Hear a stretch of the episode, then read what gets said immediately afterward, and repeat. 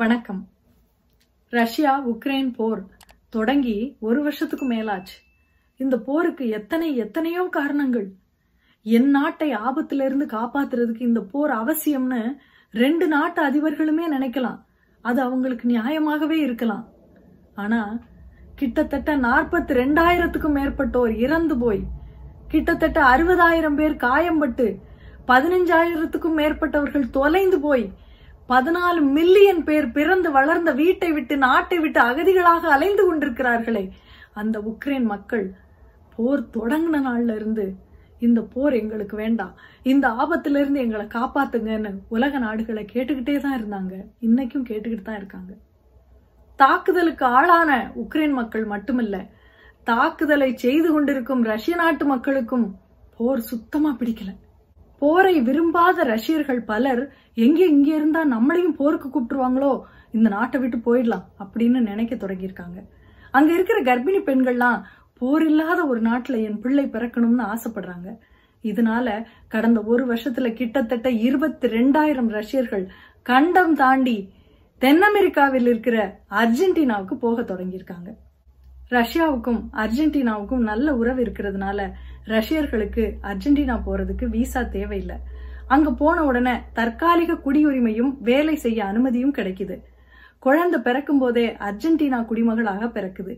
அடுத்த 2-3 வருஷத்துல இவங்களும் அர்ஜென்டினா குடிமக்களாகவே ஆயிடலாம். அதுக்கப்புறம் அர்ஜென்டினா பாஸ்போர்ட் வந்துடும். அதுல ஒரு பெரிய வசதி இருக்கு.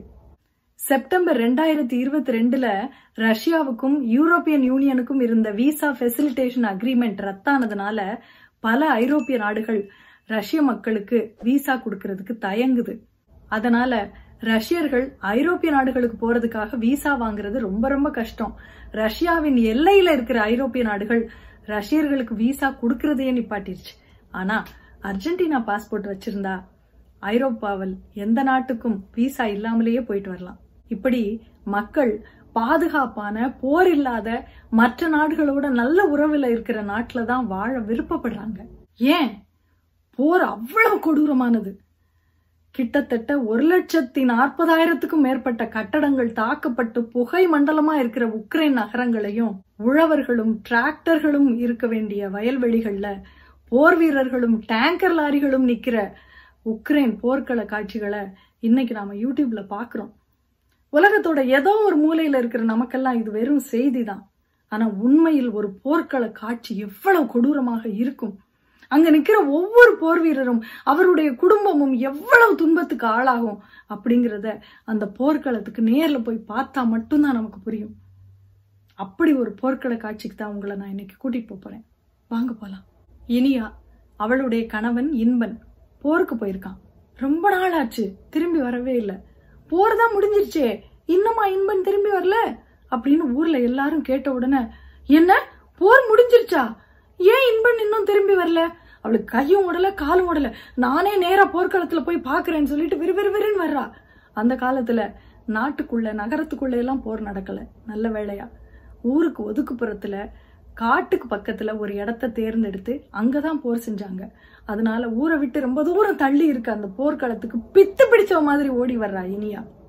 போர்க்களத்துல ஒவ்வொரு உடம்பா திருப்பி திருப்பி போட்டு இன்பனை தேடுறா. கடைசியில குத்துயிரும் கொலையுயருமா கிடந்த இன்பனை கண்டுபிடிச்சிட்டா.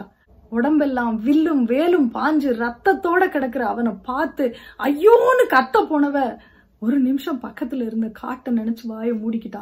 அந்த துக்கத்தை அப்படியே அவளுக்குள்ள அடக்கிக்கிட்டா. அவ கத்த போய் அந்த சத்தத்தை கேட்டு புலியோ சிங்கமோ வந்து அவனோட உடம்பை இழுத்துக்கிட்டு போயிருச்சுன்னா என்ன செய்வா? அவன் பேச்சு மூச்சு இல்லாம கிடக்குறான். அவன் உயிரோட இருக்கானா இல்லையான்னு கூட அவளுக்கு தெரியல. எப்படியாவது இவனை இங்க இருந்து கூட்டிக்கிட்டு போயிடணும்னு நினைக்கிறா.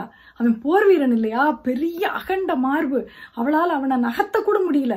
கொஞ்சம் கூட இரக்கம் இல்லாம என்னை இவ்வளவு துன்பத்துக்கு ஆளாக்குன அந்த யமன் என்ன மாதிரியே உடல் நடுங்கி கஷ்டப்படணும்னு அந்த யமனுக்கு சாபம் கொடுக்கறா.